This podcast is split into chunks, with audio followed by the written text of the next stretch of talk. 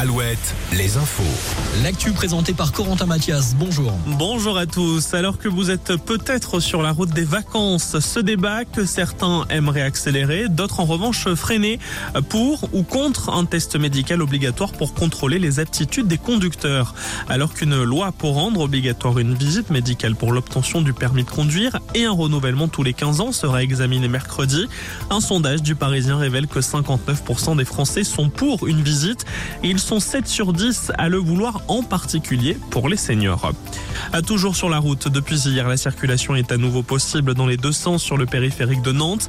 Le périph qui va à nouveau subir cette semaine des fermetures en raison de travaux d'aménagement de la porte de Gèvres.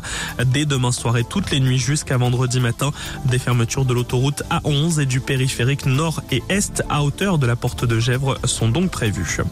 En Indre-et-Loire, un homme a été blessé au couteau vendredi soir lors d'une rixe dans une brasserie au sud de Tours à Montbazon. Le suspect qui avait pris la fuite a été interpellé hier matin à Azé-le-Rideau, mais il les. Dans le Finistère, dernier jour pour tenter de battre le record du monde de la plus grande fresque de Lego à Brest aux ateliers des Capucins. Cette tentative, c'est l'idée d'un finaliste de l'émission Lego Master, appelons-le. La fresque représente l'histoire du vieux gréement Notre-Dame de Rumingol, bateau historique brestois. En Mayenne, les Lego, eux, ont servi à soutenir une athlète lavalloise qui espère être qualifiée pour les prochains JO à Paris. Soun Kambasila, membre de l'équipe de France sur l'épreuve du relais 4x400 mètres féminin, a pu découvrir une fresque à son effigie réalisée entièrement avec des briques de Lego.